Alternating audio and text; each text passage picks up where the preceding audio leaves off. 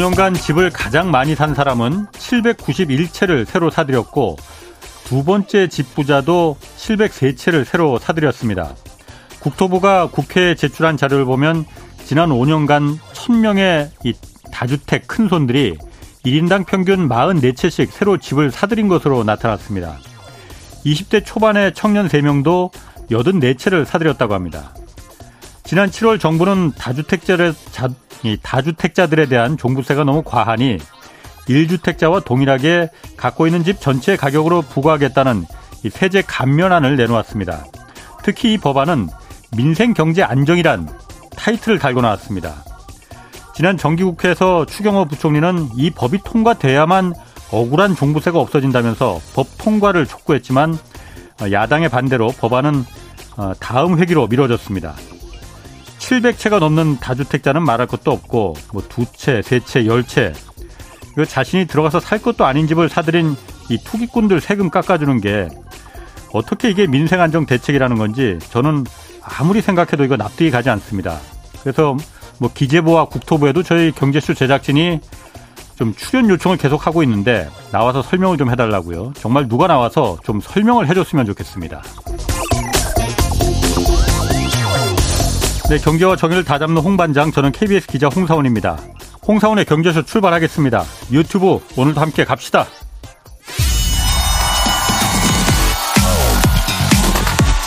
대한민국 경제 오디션 내가 경제스타 K 여러분 경제가 어려워서 힘드시죠? 그래서 준비했습니다.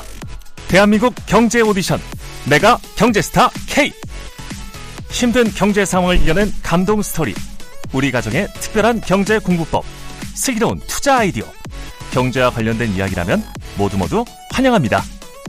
총 상금 6천만 원을 준비했습니다. 여러분의 많은 참여 기다립니다. 이 프로그램은 당신의 투자의 길을 춤추게 하는 새로운 투자 플랫폼 탱고픽에서 함께합니다. 네, 들으신 대로 총 상금 6천만 원 걸려 있습니다. 내가 경제스타 K 12월 9일까지 지금 사연을 받고 있습니다. 대상 2천만 원, 최우수상 4명에게 500만 원, 월장원 40명에게 각각 50만 원씩 상금 주어집니다. 사연은 홍사원의 경제쇼 홈페이지에 올려주시면 됩니다. 자, 오늘 경제쇼 아, 숫자가 매우 안 좋습니다. 미국 소비자 물가지수가 발표되면서 간밤에 미국 증시가 지금 폭락했고 원달러 환율도 지금 1,400원대를 위협하고 있습니다. 다음 주에는 또 미국 기준금리 인상이 예고돼 있습니다. 김학균 신영증권 리서치 센터장 나오셨습니다. 안녕하세요. 네, 안녕하십니까. 경제를 나타내는 숫자들이 매우 안 좋습니다. 일단 네. 미국 소비자 물가부터 볼까요? 지난달 그러니까 8월 소비자 물가가 어제 발표됐는데 네. 8.3% 어, 네. 나왔어요. 뭐 물론 지난달보다는 지난달이 8.5%였으니까 네. 0.2% 포인트 좀 내려가긴 했는데 네. 이게 그렇게 긍정적인 신호로 안 나타난 것 같아요. 그러니까요. 지금 시장에서는 네. 한8.1% 정도까지 떨어질 거라고 봤습니다. 예. 뭐 8.1%가 예상치고 예. 뭐 이코노미스트들이 뭐 늘 틀리기도 하니까요. 아하. 그래서 8.1로 봤는데 8.3이 나왔다라는 게 큰 충격은 아니었는데 네. 근데 내용적으로 보면 굉장히 안 좋았습니다. 왜 그러냐면 어 식품과 에너지를 제외한 소비자 물가 지수를 다시 계산하는데요. 음. 그게 그게 왜 중요냐면 예를 들어서 식품 가격은 막 변하죠. 예. 를 들어서 갑자기 태풍이 불고 그러면 상추나 사과 가격 그렇지. 같은 예. 경우는 막 배가 되기도 하거든요. 예. 근데 사과 가격이 배가 된다 그래 가지고 뭐 갑자기 공산품이라든가 아니면 사과가 들어가는 카레 가격이 두 배가 되진 않아요. 예. 그래서 예. 대부분의 이제 에너지 가격과 아니면 식품 가격은 음.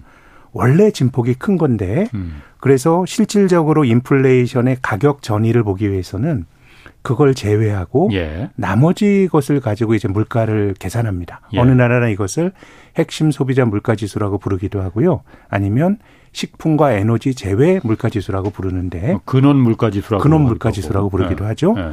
근데 이거는 아, 지난 7월 달이 그 전년 동기 비해서 어 5.9% 음. 올랐는데 예. 8월에는 6.5%가 됐어요. 6.3 아니고 6. 아, 6.3이죠. 6.3이죠. 예. 예. 그 그거보다 이제 절대 수치가 높아진 거거든요. 더 올랐다 이거죠. 그렇죠. 그래서 이제 뭔가 전이가 됐는데 내용으로 보면 정말 저도 하나하나 뜯어보니 깜짝 놀란 게 예. 미국의 소비자 물가 지수를 구성하는 항목이 한 400개 정도 되거든요. 예. 그 중에 한 60% 정도의 항목들이 전월 대비 4% 넘게 올랐습니다. 그러니까 그나마 음. 에너지 가격이 둔화가 되면서 예. 이제 물가 상승률이 예. 낮았지만 예. 그러니까 이건 이제 어 굉장히 경직적으로 그 보여지는 예. 경직적으로 가격이 결정되는 쪽으로 이제 가격 올라가는 게 전이가 됐다라고 하는 게 8월 소비자 물가 지수를 통해서 극명하게 나타났고요. 예. 그래서 실질적으로 사람들이 부담하는 그, 그 소비자들의 부담을 측정하기 위해서 경제학자들이 여러 가지 항목들을 이제 가지고 만드는데 그래서 이제 미국의 애틀랜타에 있는 그 지역 연준에서 지역 네. 연방 준비 은행이죠. 여기서는 정말 가격이 잘 안 움직이는 것들을 음. 가지고 품목들을 가지고 또 소비자 물가 지수를 구성하거든요. 예. 근데 그거는 어, 전, 전, 전, 그 전월비 7%나 급등을 했어요. 7월에 비해서 8월이? 그렇습니다. 그러니까 우리가 봤던 6.3보다도 훨씬 높은 숫자고. 네. 그러다 보니까 이제 뭔가 에너지 가격의 하락만 놓고 보면 전체적으로 물가가 안정이 될 거라고 봤는데. 예. 진폭이 큰 에너지 가격이 아니고 정말 잘 변하지 않는 여러 가지 가격으로 지금 어, 인플레이션이 전이가 되고 있기 때문에 어, 금융 시장에서 가졌던 기대는 어쨌든 어 이제 우리가 인플레이션 압박에서 당장 벗어나기는 어렵지만 전체적으로 이제 물가가 올라가는 그런 압력은 6월 정도가 정점이고 7월, 8월로 음. 갈수록 좀 완화가 되지 예. 않겠는가 예. 이런 기대가 있었죠. 예. 그래서 예. 주식도 뭐 7, 8월에 좀 올랐는데 제 생각에는 이 8월 물가 지수는 그런 기대를 인플레이션이 정점을 통과했다라고 하는 주장을 완전히 기각해 버렸습니다. 그러다 보니까 사람들이 야 중앙은행이 금리를 더 세게 올려야 되겠네. 예. 라는 생각을 하게 됐고요. 그래서 이제 다음 주가 있으면 이제 미국의 우리 시간은 목요일 새벽에 미국의 FOMC라고 하는 기준금리를 결정하는 미팅이 있는데요. 예. 지금 뭐 그래도 아직까지는 0.75% 포인트 올릴 거다가 다수지만 예. 한꺼번에 1% 포인트 올릴 거라고 하는 울트라 스텝. 음. 뭐 이렇게 주장하는 사람들 견해도 이제 늘어나고 있고요. 예. 최종적으로 미국이 언제까지 금리를 올릴 거냐 뭐 예. 이런 것들도 여러 가지 금융시장에서 그런 전망치들을 짓게 하는데 8월 소비자 물가 지수가 발표되기 전에는 내년 3월까지 올릴 거고 금리의 최종 정착력은 한 뭐 4% 지금 예. 2.5인데 그렇게 음. 생각했는데 어 소비자 물가 지수 발표된 이후로는 평균치가 내년 3월까지 올리는 건 맞는데 한 4.3%까지 올릴 거다라는 쪽으로 눈높이가 바뀐 거거든요. 예. 그렇게 보니까 어 인플레가 생각보다 심하고 중앙은행이 더 세게 금리를 올리겠구나라고 하는 인식이 확산이 된 것이 뭐 주가는 떨어지고 음. 달러는 강해지고 뭐 이런 현상으로 나타나고 있는 것 같습니다. 아니 그 미국에서 네. 이 물가가 오르는 게 인플레가 이렇게 그 막 심해진 게 석유값이 러시아 전쟁하고 막 네. 그래서 석유값이 올라서 네. 이건 어떻게 미국 중앙은행이 은행 중앙은행이 어떻게 할 수가 없는 거 아니냐. 네. 네. 전쟁 나서 석유값 올라가는데 뭐 어디 유전을 우리가 새로 뭐 캐낼 수도 없는 거고 그래서 네. 이건 어쩔 수 없다. 뭐 이 핑계를 사실 됐었잖아요. 핑계라기보다는. 네, 뭐 그렇게 볼 측면이 있었죠. 근데 예. 지금 말씀하신 대로 그, 그, 이 에너지하고 석유, 아, 에너지하고, 에너지하고 식료품 가격을 뺀 이 근원 소비자 물가가는 오히려 지금 더 올랐다는 거잖아요. 그렇습니다. 그러면 그게 아니네. 그러면 석유값, 석유 때문에 지금 물가가 오르는 게 아니네. 인플레가 나오는 게 아니네요. 그러니까 그러면. 저는 경제라고 하는 게 약간의 서로 어떤 현상이 발생하면 다른 네. 쪽에 영향을 주는 예. 일종의 다이내믹스가 있다고 생각을 하는데요. 예. 뭐저 역시도 지금까지 물가가 올라가는 거는 지금 말씀하신 공급 측면에서 예. 공급이 원활하지 않으면서 뭔가 물가가 올라가는 게 지금까지 물가 상승을 상당히 이제 설명을 했는데 예. 원인이 뭐든지 간에 예. 지금은 이제 수요 쪽으로 확실히 좀 넘어간 것 같습니다. 그러니까 수요가 폭발해서 미국이 어떻게 보면 고용이 너무도 좋고 예. 뭐 이런 것들이 한꺼번에 영향을 준 거기 때문에 진짜 인플레네 그러면은 그렇기 때문에 이제는 이거를 잡기 위해서는 좀 고용도 망가뜨리고 수요를 둔화시켜야 예. 인플레이션의 좀 악순환을 끊을 수 있다라고 하는 그것이 이제 중앙은행이 금리를 올리는 명분이 되는 건데 지금 그 8월 CPI를 물가 미국의 물가를 보면 중앙은행이 이제 야 이건 공급 쪽이니까 예. 그만하고 말자라고 발을 뺄 명분이 굉장히 없어진 것 같습니다. 그러니까 공급에 문제가 생겨서 그럼 정말 공급만 공급망만 제대로 되면은 뭐 정상적으로 다시 돌아오니까 그거는 뭐 기대할 수가 있는데 지금처럼 말씀하신 대로 수요가 폭발해서 사람들이 너도나도 막 물건 내일은 물건값 오를 테니까 오늘 사놔야 돼. 이런 식으로 이 인플레가 되는 거는 어, 안 좋은 인플레잖아요. 그러니까 안, 좋, 안 좋다기보다는 예, 그러니까 맞습니다. 진짜 인플레잖아요. 네, 우리가 전통적으로 예. 중앙은행이 긴축을 통해서 수요를 좀 억눌러서 잡아야 예. 될 그런 인플레이션인데 저 저는 이제 경제 지표란 게 한 달 한 달 내용이 이제 바뀌는 거긴 한데 예. 어, 7월까지 공급난에서 비롯된 인플레이션으로 최근에 물가를 네. 상당히 설명할 수 있는 요인이 있었는데 그렇죠. 8월은 이제 물가가 올라가는 그 요인이 바뀌고 있다는 걸 분명히 보여줬기 때문에 예. 그래서 어떻게 보면 중앙은행 입장에선 음. 제 생각 확률은 낮고 예. 또 지금 이제 연방 준비 제도가 여러 가지로 시장과 소통을 하면서 어떻게 보면 우리가 이번에 0.75% 포인트만 올릴게라고 지금 시장과 소통을 해 놓은 상황이거든요. 예. 근데 이제 이런 식으로 수요 과잉으로 물가가 올라간다 그러면 예. 이 기대 심리를 꺾기 위해서는 저는 어차피 많이 올려야 된다 그러면 좀 깜짝 쇼를 해야 잡힐 수 있는 수준까지 1%, 1% 포인트가 네, 그것이 지금 미국의 채권 시장에서는 그렇게 전망하는 사람이 한 30% 그리고 그래도 이번에 0.75%할 거야라는 게 70% 전망인데 예. 이 30% 쪽에 손을 들어주는 사람들의 견해는 예. 그런 식으로 해서 인플레 기대 심리를 잡지 않으면 예. 나중에 금리를 더 많이 올려야 되는 거 아니냐라는 우려가 또 그런 견해 안에는 전 녹아들어 있는 것 같습니다. 일주일 뒤에 그러니까 미국 기준금리 결정되잖아요. 다음 주 수요일 목요일이니까. 네. 그럼 그때 어 지금까지는 0.75% 포인트 이 자이언트 스텝 밟을 거야라고 했는데 그것도 지금 높다고 했거든요. 네, 그렇죠. 그런데 어 1% 포인트 울트라 스텝으로 갈 가능성도 한 30% 지금 정도 된다는 거예요. 그렇죠. 그 기대가 네. 미국의 물가 지수가 발표된 이후에 바뀌었고요. 그래야만이 경기를 지금 파괴시킬 수 있다. 경기를 파괴시켜야만이 파괴라는 용어가 좀 그렇긴 하지만은 네. 파괴시켜야만이 이 물가를 잡을 수 있다. 그렇죠. 예. 미국이 긴축이란 것 자체가 예. 뭐 중앙은행 입장에서의 어느 나라 중앙은행이 뭐 경기를 심하게 아주 망치고 싶겠습니까? 예. 근데 긴축이란 것 자체가 금리 올리면서 조금 이제 좀 슬슬 주머니도 닫으시고 예. 그러세요라고 하는 게 긴축에 내재가 돼 있기 때문에 예. 정도의 문제이지 미국이 금리 올린 다음에 이제 경기 후퇴가 어느 정도 났거든요. 예. 근데 이제 참 이제 걱정이 되는 것은 중앙은행이 가만히 있었던 것도 아니고 예. 지금 연준이 제로 금리에서 3월부터 금리를 올리기 시작했거든요. 그럼 지금 8월까지 다섯 달 동안에 2.5%까지 간 거거든요. 예. 그러면 단기간의 금리 인상 속도로는 이게 가장 빠른 속도거든요. 어느 때보다도. 물론 지금이? 80년대 예. 초에 어, 어. 미국 금리가 20% 물론 예. 간 적이 있는데 예. 금리 올리기 시작해서 한 넉 달 만에 지금 한 다섯 달이군요. 한 다섯 예. 달 만에 금리가 어뭐 2% 2.25% 포인트는 높아진 거는 예. 지금이 가장 빠르게 올린 거거든요. 음. 근데 어 그런데도 이것이 다시 수요 쪽으로 전이가 되고 있으니까 예. 이제는 이걸 잡기 위해서는 심각한 약간의 어떤 경기를 어, 좀 부러뜨리는 정도의 예. 그런 정도의 액션이 없이는 이제 물가를 좀 잡기 힘들지 않겠는가라는 생각이고요. 그래서 이제 지금까지 나온 거는 예. 한편은 미국 경제가 굉장히 그래도 좋, 좋으니까 물가가 올라간다라고 볼 수는 있는데 예. 근데 인플레이션이라고 하는 기대 심리가 만들어지게 되면 경제에 미치는 해악이 큰 거니까 예.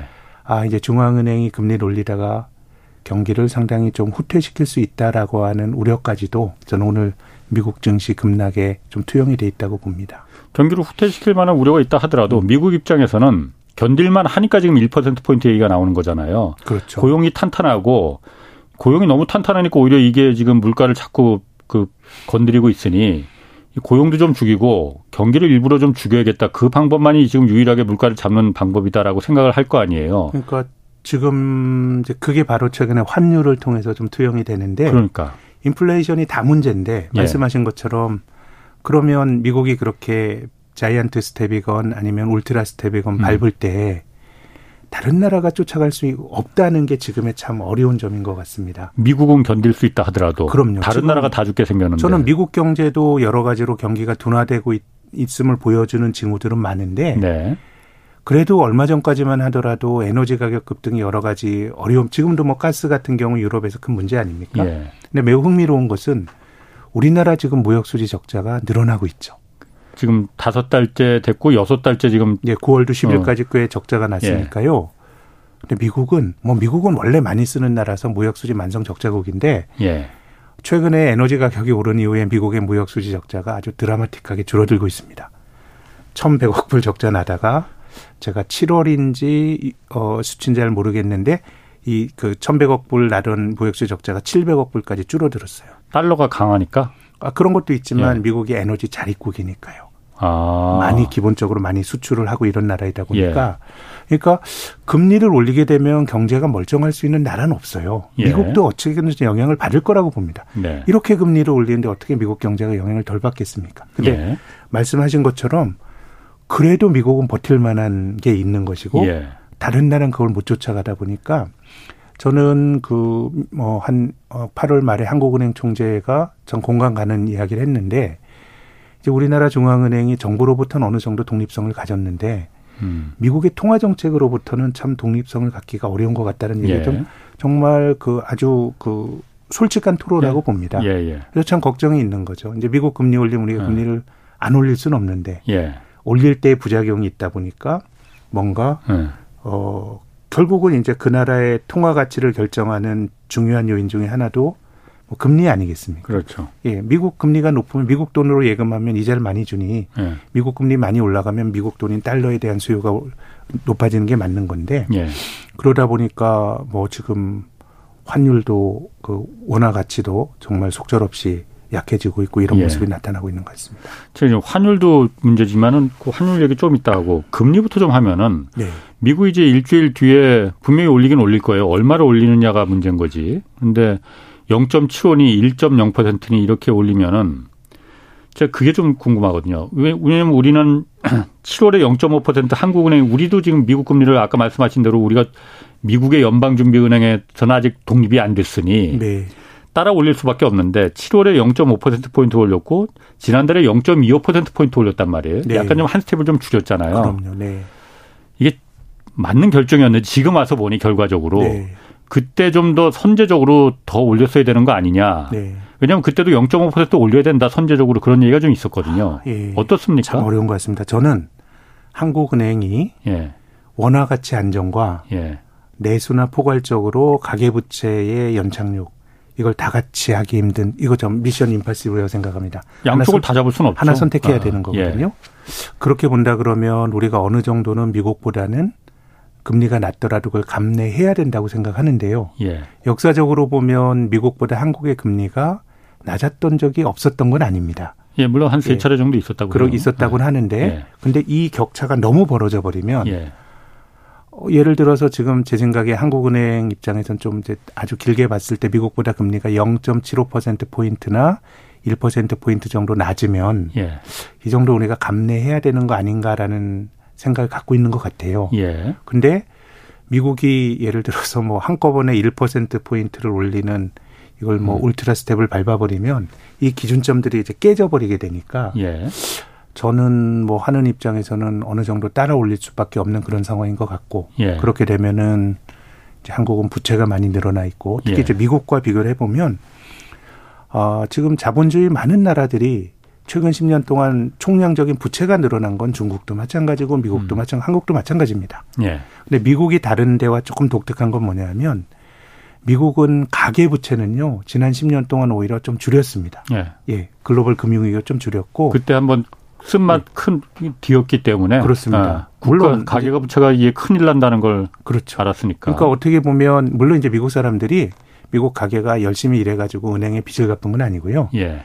예전에 빚내서 부동산을 산 거 아닙니까? 네. 근데 2008년 이후 집값이 떨어지다 보니까 미국은 음. 이제 이런 어 재산권에 대한 이런 제도가 있는데 내 집을 포기하고 부채도 같이 포기한 거예요. 음. 그래서 빚을 열심히 갚은 그런 아름다운 디레버리징은 아니지만 예. 아무튼 어느 정도 취약한 부채의 규모는 줄여놨습니다. 예. 저는 우리나라가 2002년, 2003년도에 카드 위기를 겪었거든요. 예. 그리고 취약한 분들이 굉장히 굉장히 냉혹하지만 한꺼번에 경제에서 어려움을 겪다 보니 2008년 9년에 미국이 금융위기 겪을 때 한국의 부채문이 훨씬 건전했어요. 예. 5, 6년 전에 한번 일시적으로 취약한 음. 분들이 정리가 되다 보니 예. 미국은 그래, 그래, 그런 건데 미국은 정부 부채가 늘어난 게 문제인데 음. 한국은 가계 부채와 기업 부채가 기업 부채가 또 사상 최고치거든요. 이러다 보니까 금리가 올라갔을 때 빚진 사람들이 어려움을 겪는 거는 똑같은데 예. 정부의 부채와 민간의 부채가 가진 신용도가 같을 수 없거든요. 당연하죠. 정부 부채가 훨씬 높아요. 예. 그렇기 때문에 이자율이 높아졌을 때 한국이 받는 어떤 어려움이 더 크기 때문에 예. 어 저는 이게 미국과의 금리 차도 중요하지만 금리의 절대 수준이 높아지면 예. 뭐 빚내서 원한 사람들은 계속 이자가 늘어나는 거거든요. 예. 그래서 저는 굉장히 어려운 선택을 할 수밖에 없는 그런 국면인 것 같습니다. 어려운 선택이라는 게 그러니까 그 제가 좀 잘그 네. 그 해석을 잘 못하겠는데 네. 해석이라기보다는 어려운 선택이라는 게 어, 왜냐하면 미국은 지금 앞으로 금리를 올해 세 번 올릴 기회가 있고 네. 한국은 두 번 있잖아요. 네. 지금은 2.5%로 똑같잖아요. 기준금리가 그렇죠. 한국이나 미국이나. 네네네. 네, 네. 근데 아마 다음 주면은 미국이 더 높아질 거란 말이에요. 그렇습니다. 네. 그리고 미국은 계속 올릴 가능성이 있을 것 같아요. 네. 왜냐하면 말씀하신 대로 미국은 여력이 있으니까. 네. 한국은 여력이 지금 그렇게 많지가 않잖아요. 네. 그러니까 미국처럼 그렇게 따라 올릴 수는 없을 거란 말이에요. 그게 맞는지 아니면 어렵더라도 한쪽을 희생하고 한국도 역시 미국하고 마찬가지로 성큼성큼 올려야 되는 건지 그걸 아, 저는 좀 그, 성큼성큼 올리면 예. 어, 경제가 되게 나빠질 것 같아요. 예. 굉장히 나빠질 것 같습니다. 예. 우리나라 어 근데 저는 참 중앙은행 입장에서도 딜레마인 게 뭐냐면 예. 우리가 어, 저는 뭐 집값에 대해서도 여러 가지 의견인데 집값이 떨어지니까 또또 또 이제 집값 떨어지는 거 방치하면 안 된다라는 주장도 나와요. 예. 옳고 그르건 간에. 예, 예. 근데 저도 이 우리나라가 이제 금리가 올라가게 되면 늘어난 민간 부채 때문에 어디선든 큰 탈이 날 것 같긴 한데 네. 근데 이제 사람들 입장에서의 딜레마는 뭐냐면 최근 2, 3년 동안에 한국인들이 집을 가진 자와 가지지 못한 자가 너무 갈라져 버렸어요. 예. 그래서 맞습니다. 주택 가격이 예. 조정받는다고 집이 없는 사람 입장에서는 예. 야 그럼 빚내 가지고 과도하게 능력에 안 맞게 위험을 선호한 음. 사람을 도와줘야 해? 라는 반론이 있을 거기 때문에 예. 굉장히 중앙은행 입장에서도 어 지금처럼 이제 원화 가치가 예. 약해지고 이런 상황에서 어 부채 문제를 생각해서 금리를 뭐 안 올리는 거는 제 생각엔 그에 따른 반론도 굉장히 도전이 많을 것 같긴 한데 예. 저는 그럼에도 불구하고 아, 우리나라는 늘어난 부채를 생각한다 네. 그러면 원화 가치가 좀 약해지는 걸 감내하더라도 예. 음. 어, 금 미국보다는 어느 정도 금리 차가 유지가 되더라도 음. 버티면서 기회를 봐야 되는 거 아닌가? 그럼 금리를 미국처럼 그렇게 그 미국 따라가지 않고 그냥 네. 우리 나름대로 국내 수준을 감안해서 부채를 감안해서 안 올리면은 그러면 경기가 나빠지지 않습니까? 어, 왜 그럴까요? 아, 아니 그러니까 예, 예. 금리를 올리면은 네. 한국의 경기가 나빠질 거라고 그래서 하셨잖아요. 어, 그렇죠. 금리를 많이 어. 올리면 예. 금리를 안 올리면 그럼 경기가 안 나빠져요 그러면? 아니요. 그 제 생각에는 좋아진다 이런 의미보다 예. 어떤 굉장히 나쁜 금리가 예. 올렸을 때 나올 수 있는 여러 음. 가지 음. 경제 위기라든가 예, 예. 아, 이런 것들이 발생할 가능성을 잠재적으로 낮출 수 있다라는 것이고요. 음. 어쨌든 한국도 경기가 좋긴 어렵죠. 특히 우리나라 이제 경제 지표를 보면 어느 나라는 경제 지표가 음, 그 민간 소비, 예. 또 기업이 하는 투자, 또 수출, 예. 또 정부 지출 이 네 가지가 소위 GDP를 구성하는 항목입니다. 예. 근데 우리나라 기업들이 투자 안 한다 안 한다 그러지만 뭐 투자는 비교적 많이 하는 나라이고요. 수출은 최근에 좀 타격을 받았지만 지난 10년 동안 그 어느 때보다 좋았고요. 예. 정부도 돈을 엄청 썼죠. 예. 그런데 이제 우리나라 성장률이 계속 떨어진 거는 민간 소비가 이건 만성적인 정체거든요. 만성적인 정체인데 우리나라 가계부채에 대해서 많은 이들이 이제 이런 지적합니다. 2008년도 미국의 서브프라임 문제보다 예. 어, 한국이 훨씬 더 낫다. 그때는 그 능력도 안 되는 사람들이 빚을 냈다가 문제가 생긴 건데 뭐 2020년, 21년에 나타났던 영끌은 조금 다르지만 예. 그래도 한국 가계부채 전체적으로 보면 월급 잘 받고 이런 사람들이 한 거기 때문에 낫다라는 건데 예.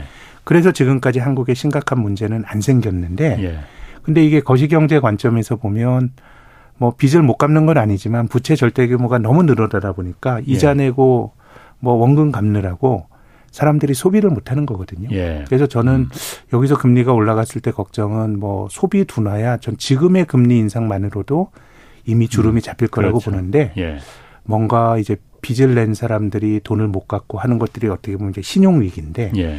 뭐 이제 뭐 그런 것들이 걱정이 되는데 뭐 이제 저의 주장에 대해서는 음. 여러 가지 어뭐 반론이나 특히나 이제 장기적으로 보면 10년 동안 예.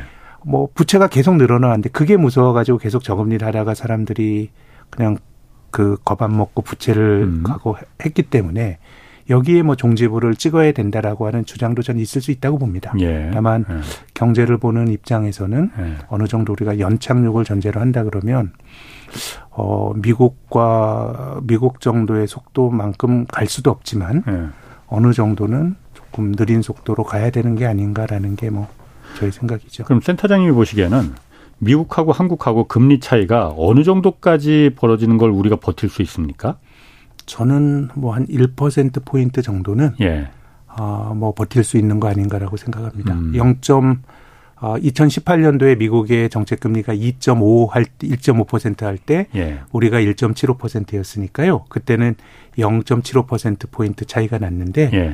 어, 2006년도에는 한 1% 포인트 정도 이제 난 적도 있었습니다. 예. 그래서 저는 한 1%포인트 정도 우리가 감내할 수 있는 거 아닌가라는 생각인데 음. 지난번에도 경제쇼에서 말씀을 드렸습니다마는 이제 금리를 따라서 돈이 움직이는 거는 물론 맞습니다. 최근에 예. 환율에도 그게 음. 투영이 되고 있지만 그래도 한국이 상대적으로 그러니까 이자율이 높은 나라입니다. 예. 예. 일본의 경우는 국가신용 등급이 한국보다 낮거든요. 예, 정부 부채가 음. 많으니까. 예. 근데 일전 일본 정부 국채를 사게 되면 이자율을 0.2%밖에 못 받는데 우리나라 10년물 국채 사면 3% 넘게 받으니까 예. 어 뭐 미국과 한국만 존재한다 그럼 제 생각에는 금리 높은 나라로 돈이 음. 빠져나가는 게 음. 맞지만 예. 미국 말고 다른 나라들까지 생각을 하면 예. 그래도 한국은 뭐 이자율이 높은 나라이기 때문에 예. 외자 유출은 생각하는 것보다 크진 않을 수 있다라고 보는데 음. 역시 그것도 1% 넘게 1.25나 1.5% 포인트까지 더 높아졌을 때도 그런 일이 없다라고 아무도 말할 수가 없는 것이죠. 음. 그래서 저는 이 게임은 그래서 미국이 멈춰야 될 것 같아요. 한국이 쫓아가는 쫓아가는 건좀 본질적으로 가기가 어렵다는 게 제 생각이고요. 뭐 한국뿐만 아니라 일본도 어렵고 유럽도 어렵고 그래서 이제 미국이 멈춰줘야 되는데 어 8월에 미국의 그 소비자 물가 지수가 아 그래서 좀 9월에 음. 그0.75% 포인트 올리고 혹시라도 좀 속도 조절을 할 수 있는 거 아닌가라고 하는 기대가 있었는데 이제 이런 기대가 꺾인 게 어젯밤에 음. 벌어진 일이죠. 그럼 물 건너갔군요. 그럼 제 생각에는 음. 지금의 기대치가 좀 확 바뀌긴 좀 힘든 것 같습니다. 제가 아까 그 한국과 미국의 금리 차이를 어느 정도까지 견, 버틸 수 있냐 그걸 물어본 네. 게 어쨌든 금리 차이가 지금 환율하고도 연관이 돼 있잖아요. 맞습니다. 네. 미국의 강달러라는 게 어쨌든 미국 금리 계속 올린다고 하니까 지금 오늘도 환율이 지금 지금은 1,490원 지금 올라 넘어선 거잖아요. 네, 1,390원까지 갔죠. 그러면은 네. 미국이 다음 주에 기준 금리를 0.75든 1% 포인트든 올리면은 환율이 더 문제가 될 거 아닙니까? 음. 지금 1,400원 그럼 좀 넘을 그 당연히 넘겠네 요 예, 제 생각엔 예. 이제 뭐 다음 주에 미국이 0.75% 올릴 거다라고 하는 기대는 예, 이미, 이미 이제 반영이 환율에도 예. 돼 있다고 보는데 예. 근데 이제 미국이 계속해서 강공책으로 간다 그러면 예. 환율이 더 오를 수 있죠. 저는 예. 뭐 여러 가지로 지금 적정 환율이 얼마이냐 이거는 제가 뭐 그 환율 전문 분석관 아닙니다만은 예. 어떤 방법론을 말하더라도 지금 적정 환율 이런 거 말할 수 있는 레벨이 지난 것 같아요. 아. 그야말로 이제 천정이 뚫려버린 것 같거든요. 예. 그래서 뭐 환율이라든가 주식이라든가 금리 다 마찬가지라고 생각하는데 장기적으로 보면 어느 균형 가격이 있다고 하더라도 예. 어, 지금처럼 어떤 균형이 깨어졌을 때는 이것이 과하게 올라가는 거라고 하더라도 그게 언제까지 올라가서 멈출지 알 수는 없는 거거든요. 예. 주식에 버블이 생길 때, 아, 이게 버블인 것 같은데 그 버블의 끝이 어딘지를 지나가 봐야 알 수 있는 것처럼. 예. 그래서 지금의 환율도 저는 거의 그런 형국까지 간 거 아닌가 생각을 합니다. 음, 지금의 환율이 그런 형, 법, 천장을 지금 뭐 이것이 굉장히 장기적으로 거다. 보면 예. 굉장히 그 장기 균형 환율보다 높은 수준일 수는 있지만 예. 그렇다고 하더라도 이게 이 위로 움직이는 운동이 음. 이제 여기서 끝난다라고 말하기는 좀 힘든 그런 상황까지 간 거 아닌가 싶습니다. 그럼 더 올라갈 수도 얼마, 있죠. 얼마까지 올라갈 저는 그것이 어디가 적정 예. 환율이다 이런 거를 합리적인 방법론이나 이런 거는 예. 이미 저는 별로 어, 없는 지경까지 갔다고 봅니다. 지금 1,400원은 1,400원 넘어서 뭐 1,500원까지 또 간다는 그 분석도 있고 1,500원까지 가게 되면 어떤 일이 벌어지는 거예요, 그러면은? 우리가 살기 힘들어지죠. 예, 우리나라가 어.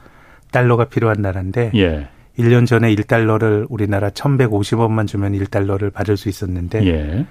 우리나라 돈 1,500원이나 줘야 이제 1달러를 받는 거니까 예.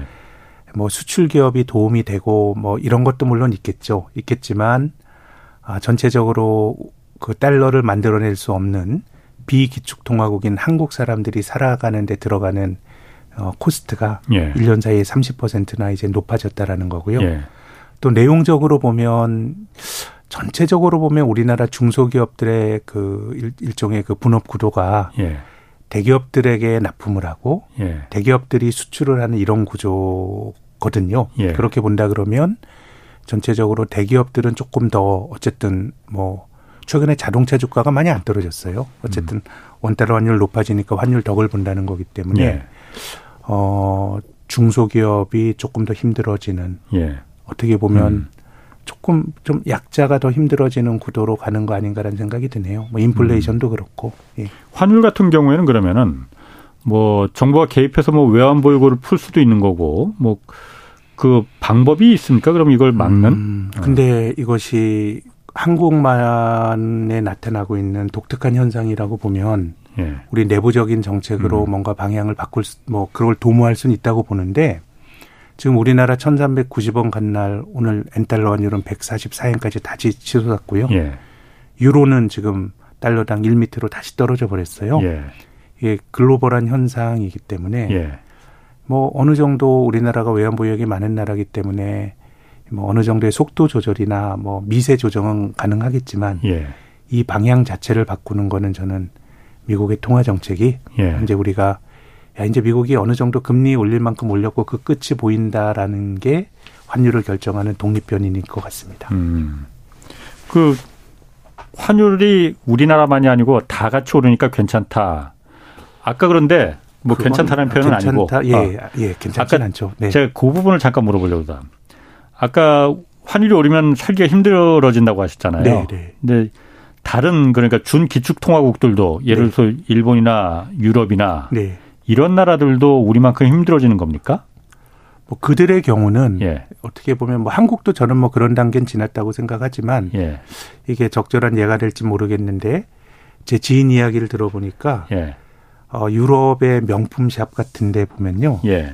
지금 우리나라도 저는 뭐 명품 사본 적 없습니다마는 예, 줄 서가지고 막 들어가고 지나갈 때 보니까 그렇더라고요. 근데 예. 유럽의 명품 샵은 이제 아예 줄도 안 서고요. 예. 미리 예약하지 않으면은 들어가기도 힘든데 네.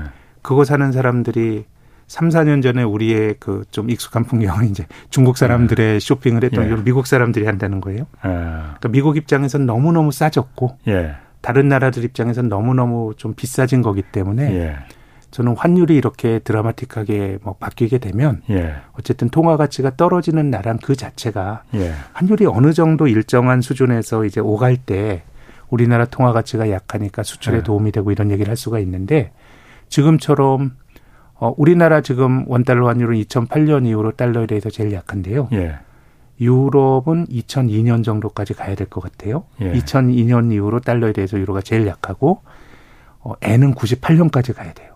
98년도 이후로 음. 제일 약하니까 음.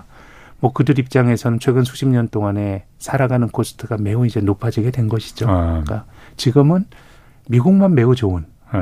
그런 형국이 된 것 같아요. 그러면은 미국만 매우 좋다고 했잖아요. 네. 이 달러 가치가 이렇게 강달러가 된 게 달러 가치가 높아지는 게 미국한테는 어, 매우 좋은 겁니까? 그러면? 장단점이 이렇게? 있다고 봅니다. 어. 이제 미국의 수출하는 기업은 또 굉장히 나쁠 거고요. 예. 근데 이제 지금은 어쨌든 많은 나라들이 예. 인플레이션을 좀 잡기 위해서 노력을 하는 거니까 예. 또 인플레를 억제하는데 또 이제 도움이 될 수가 있고 미국 입장에서는 네 그러다 예. 보니까 미국은 그래도 좀 좋게 볼 수 있는 측면이 있는 것 같고요. 예. 다른 나라들은 뭐 실이 훨씬 더 미국보다는 큰것 같습니다. 그럼 한국 사람들은 살기 폭폭해지는데 미국 네. 사람들은 그럼 살기가 어떻습니까? 어때집니까? 강달러가 되면?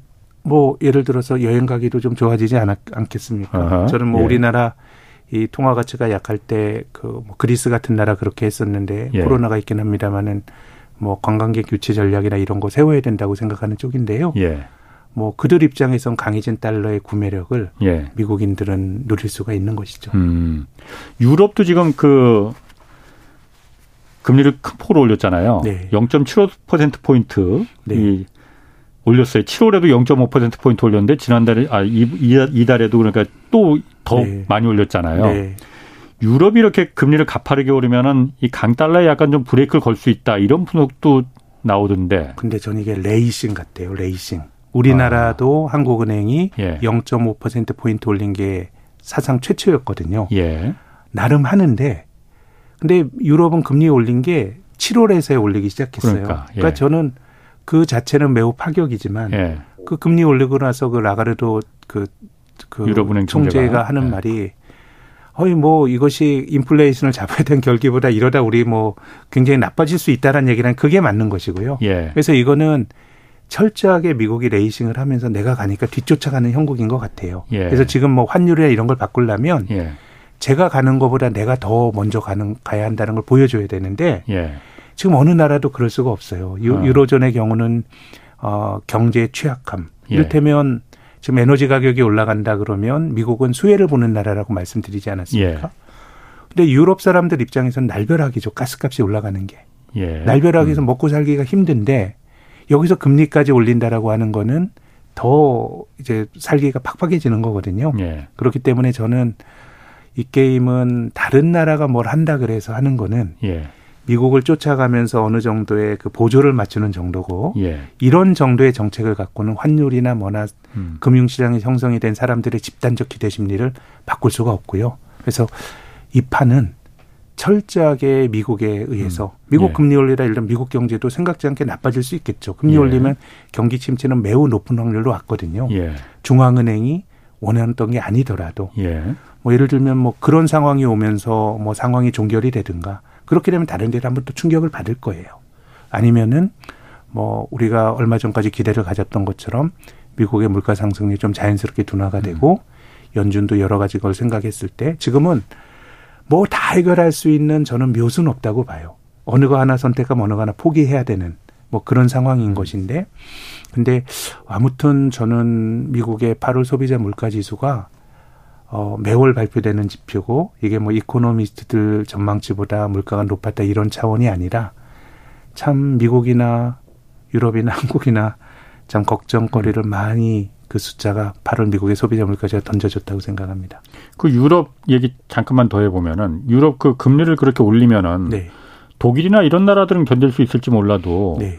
이 남유럽 국가들 내는 어렵겠죠. 어, 네. 이런데 국채 부담이 커지면은 국채가 많은 나라들은 발행을 많이 한 나라들은 그 이자 부담을 국채 이자가 굉장히 부담스러울 거 아니에요. 그럼요. 네. 여긴 그럼 몇 나라 좀 그 그럼 무너지는 나라도 나오는 거예요, 그러면은?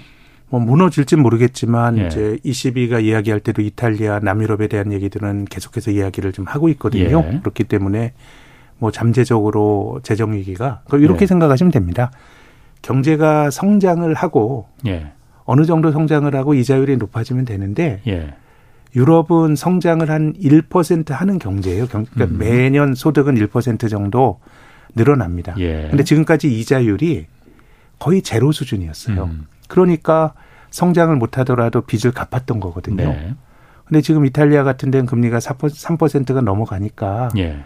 1% 소득은 1% 느는데 이 3%로 이 금융 비용이 높아진다 그러면 이건 지속 가능하지가 않기 때문에 예. 저는 유럽도 매우 좀 힘든 상황일 거라고 봅니다. 어. 뭐 일본도 마찬 일본은 뭐 더더욱 금리 올릴 엄두도 못 내거든요. 그러니까 예. 정부 부채도 너무 많고 예. 또 은근히 최근 4, 5년 동안에 이 GDP 대비 가계 부채 증가율은 또 일, 일본이 또 굉장히 많이 늘었기 때문에 일본이 참 진퇴양난이고 그래서 계속 누차 말씀드립니다마는 이 판은 음, 미국이 미국이 해야 되는데 네. 미국 경제가 만약에 경착륙으로 가면서 그러면 이제 인플레는 싹 사라집니다. 경기 침체가 오고 네. 이렇게 되면 이제 지갑을 뚝 떨어지게 되는데 네. 이제 그런 하드 랜딩을 하게 되면 이제 미국도 힘들고 다른 데로 같이 힘들면서 나타나는 거고 미국이 적당히 둔화가 되면서 그 미국의 연준의 금리 인상 압박이 줄어드는 게 굉장히 좋은 시나리오고 예. 우리가 그런 기대를 가지는 사람들이 있었는데 예. 이제 말씀드린 것처럼 또 다음 달 물가 봐야 되겠지만 8월 물가를 보면 야 이게 참 어려울 수도 있겠구나라는 음. 생각을 하는 거죠. 오래 가겠구나. 뭐 그 예상들을 많이들 하더라고요. 그러니까 네, 오래 가든가 이걸 네. 잡으려면 진짜 세게 한번 또 중앙은행이 금리를 깜짝 시장에 놀랄 정도의 금리 인상을 해야 예. 이거를 좀 꺾을 수 있겠구나라는 음. 생각을 하는 겁니다.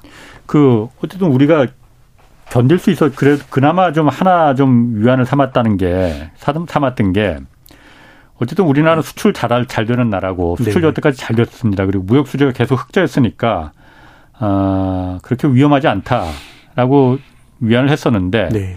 이게 지금 무역 수지가 그냥 일시적인 게 아니고 이렇게 적자가 계속 이제 고착화되는 거 아닌가 이런 그 걱정이 좀 들거든요. 네, 그게 근데 사실 5개월 연속 적자 이런 거는 이제 글로벌 경기가 안 좋을 때 한국에 안 나타났던 현상은 아닌데 예. 뭐 아직까지도 이게 뭐 대단히 이례적인 현상이라고 보긴 힘듭니다. 뭐 예. 뭐 이런 게 드물게도 음. 나타나는데 음. 근데 이제 좀 걱정이 되는 거는 저는 대중 무역 수지가 좀 걱정이 됩니다. 우리나라가 중국. 예. 예. 우리나라가 92년도에 이제 그 중국과 수교한 이후에 예. 중국 거이랑 거래해서 돈을 제일 많이 번 나라가 대만이고요. 예.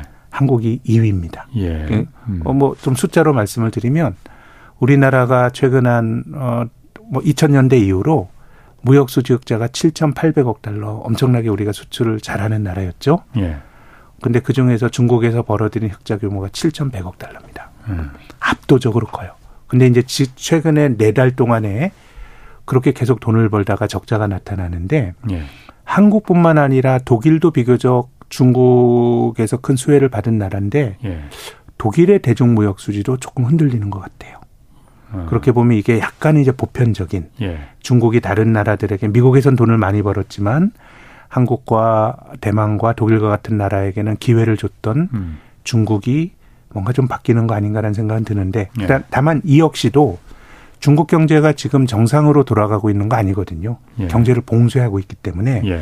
이게 경제가 언젠가는 재개가 되겠죠. 예. 그때도 이런 상황이 지속이 될 거냐라고 하면 제 생각에는 그거는 뭐 지금 속단하긴 힘들어요. 예. 다만 이제 또 다른 측면에서 보면 이제 미중 어 이제 미국과 중국과의 관계에서 우리가 어떤 선택을 해야 되고 또 그 과정에서 중국으로부터 유탄도 맞을 수 있고 이런 걸 생각한다 그러면 아무튼 전체 우리나라 무역 수지 흑자의 이 90% 가까이 됐던 대중 무역 수지가 흑자라고 적자라고 하는 거는 음. 이건 우리가 좀 생각을 좀 잘해 봐야 될 변수인 것 같습니다. 만약에 그게 고차가 된다 그러면 한국의 무역 수지나 이런 것들은 우리가 봐왔던 모습과는 다른 거고요. 그래서 뭐 사실 저는 환율도 일종의 사이클이 있고 주식도 마찬가지 올랐다 떨어졌다 하는데 네. 이런 것과 무관하게 일반적으로 한국 경제를 봤을 때 한국을 지탱하는 두 가지 힘이 뭐냐? 그럼 저는 아주 견고한 무역 수지 흑자. 음. 하나는 우리나라의 또 건전 그 재정 건전성이라고 생각합니다. 예. 근데 지금은 뭐 일시적 현상으로 그치기를 바라고 있고 아직까지 뭐 이게 추세적인 현상이다라고 속단하기는 어렵습니다만은 지금 저는 무역 수지는 우리가 정말 잘 관찰해야 되고 특히 이제 대중 무역 수지는 앞으로 몇 달 나오는 숫자들을 잘 봐야 할 거라고 봅니다. 그 중국이 계속 흑자를 보다가 이렇게 적자를 갑자기 보게 되는 게 물론 중국이 봉쇄를 상하이 뭐 코로나 때문에 봉쇄를 한 영향도 있겠지만은 이유가 뭡니까? 중국이 우리한테 그럼 계속 사주던 물건을 이제 안, 안 산다는 얘기 아니에요? 것도 그러니까 지금 적자는 최근에 몇 달 동안 나타났던 현상인데 예. 아, 대중무역 수지 흑자가 줄어드는 건 꽤 오랫동안 지속돼 왔던 아, 현상이거든요. 예. 그러면 이것은 큰 변화인데 예. 이것은 뭐 중국 기업들의 경쟁력이 특히 음. 우리나라가 중국에 많이 팔았던 중간재 경쟁력이 예. 올라갔다. 중국 기업들이 스스로 하는 예. 뭐 이렇게 하는 측면이 큰 변화인 것 같고요. 아. 또 한편으로는 우리가 이 중국에 그럼 중간 재 파지 말고 예. 중국의 그 10억 인구의 음. 내수 시장에 가서 돈을 벌어보자 이런 것도 있지만 예. 아 이것도 참 힘든 일인 것 같아요. 중국 그러니까. 사람들의 예. 굉장히 좀 저는 좀 광폭하다는 생각도 드는데 예. 그런 그 내셔널리즘 뭐 이런 것도 있고 아. 우리나라 굉장히 의욕적으로 갔던 롯데그룹은 지금 뭐 공식적으로라도 이제 사업을 접고 있잖아요. 예. 또 그게 또 되게 힘듭니다. 우리나라가 IMF 외환위기 직후에 한국에 그 월마트와 까르푸라고 하는 유통 자본이 들어왔었거든요. 그렇죠. 그때 많은 사람들이 한국의 유통업체들 다 죽었네 했는데 월마트와 까르푸가 손들고 나갔어요. 저는 그, 래서 한국만 못 버티고 나갔죠. 근데 어. 대체적으로 보면 그 나라 소비자들에게 최종적으로 파는 우리가 중간재라고 하는 거는 뭐 이제 부품이잖아요. 예. 철강 이런 거는 예. 뭐 질이 좋으면 팔면 예. 되는데 최종적으로 소비자들에게 어필하는 거는 정서적이고 문화적인 코드 음. 같은 것들을 잘 음. 맞춰야 되는 거라서 예. 이것 자체가 힘들고 예. 또 내수 시장이 성공하는 거는 이게 보편적인 성공의 경험이 되기가 힘듭니다. 예를 들어서 우리나라가 중국에 중간재를 많이 팔 때는 포스코가 전 세계에서 제일 좋은 질의 철강을 만든다고는 하는데 근데 쇳덩어리는 그냥 질의 차이가 있다 비슷하거든요. 예. 그럼 포스코가 팔 때 다른 철강 업체를 또 파는데 예. 우리가 내수 시장에서 성공하는 기업이 나온다고 하더라도 예를 들어서 아모레라고 하는 한국의 화장품 기업이 한 5, 6년 전 중국에서 잘했거든요. 예. 근데 그건 아모레만 잘하는 거지 한국의 다른 화장품 기업이 성공하기는 또 그거는 서로 다른 얘기거든요. 예. 그렇기 때문에 뭔가 중국과의 관계에서 우리가 경쟁력이나 이런 것들이 좀 본질적으로 좀 바뀌는 예. 그런 변곡점이 아닌가 저는 그런 생각을 갖고 있습니다. 그 중국하고 지금 그 줄어들고 그러면은 어쨌든 아 바이든 대통령이 지금 그 전기차 뭐 배, 반도체 전기차 배터리에서 지금 어제는 뭐 바이오 산업까지도 네. 지금 그 예, 어, 행정명령을 지금 발동했다고 하잖아요. 그러면 미국도 굉장히 힘들어지는 거 아니에요? 미국에 파는 것도. 네. 뭐 각자 도생으로 이제 가는 거죠. 각자 예. 도생으로 가는 거라서 참 어쨌든 우리가 세계화의 모범 국가였고 예. 특히나 세계화의 핵심이었던 중국 쪽에서 기회를 잘 잡은 게 예. 저는 2000년대 한국의 중요한 성장 스토리라고 생각하는데요. 예. 이제 그런 것들이 지금 훼손이 되고 있으니까 예. 조금은 경제나 이런 쪽에 대해서도 예. 어, 조금은 좀 보수적으로 봐야 되는 거 아닌가 뭐 그런 생각이 들긴 합니다. 어, 그러니까 센터장님이 항상 말씀하시기를 어, 세계화가 됐던 거는 이제 중국이 싼 물건을 세계에 공급했기 때문에 네. 그래서 이제 세계화가 가능했던 거고 그래서 인플레이션도 없었던 거다라는 네. 얘기였잖아요. 네. 그 시대는 그러니까 이제 완전히 이제 끝난 거잖아요. 무덤 속으로 들어간 거잖아요. 이제는 그렇게 되는 것 같습니다. 어. 네. 그럼 한국 경제가 중국도 참 힘들어지고 중국의 물건 팔기도 힘들어지고 미국도 저렇게 그 이 블럭을 꽁꽁 이제 장벽을 쳐놓으면은 미국도 좀 힘들어지고 이게 참그 쉽지 않은 상태에 놓여 있는 것 같, 아닌가 그런 생각이 좀 들거든요. 네, 조금 뭐 성장률이나 이런 것 자체가 예. 좀 많이 둔화될 여지가 있는 것 같습니다. 그러면 이제 우리가 내수를 말하는데 예. 내수는 지금 또 빚이 너무 많아가지고 또 우리가 내수 뭐 수출을 내수를 통해서 커버한다 이건 한국 경제에 좀 말하기가 정, 적용되기 힘든 문제인 것 같아요. 예. 또 이자율이 또 높아지고 예. 이런 상황이라 그러면은 뭐 제 생각에는 뭐 우리가 장기 성장이나 이런 것들도 네. 어느 정도는 둔화가 되고 이런 전제 하에서 뭐 개인의 전략이나 아니면 기업의 기업의 전략이나 이런 거를 전 짜야 된다고 생각하는 쪽입니다. 그냥 우리나라 그 경제를 네. 지금 이제 봤을 때 네. 어, 여러 가지 이제 숫자들은 굉장히 안 좋잖아요. 어, 우리나라 한국 경제가 지금 위기냐 아니냐. 네. 그냥 듣는 사람들은 그걸 아마 듣고 싶어 할 거예요. 네. 위기입니까 아닙니까 지금?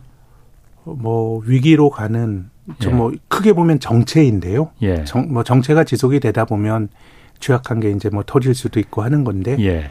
저는 늘어난 부채는 위기로 전이가 될 가능성이 특히 금리가 올라가는 국면에선 다분히 있는 것 같고요. 예.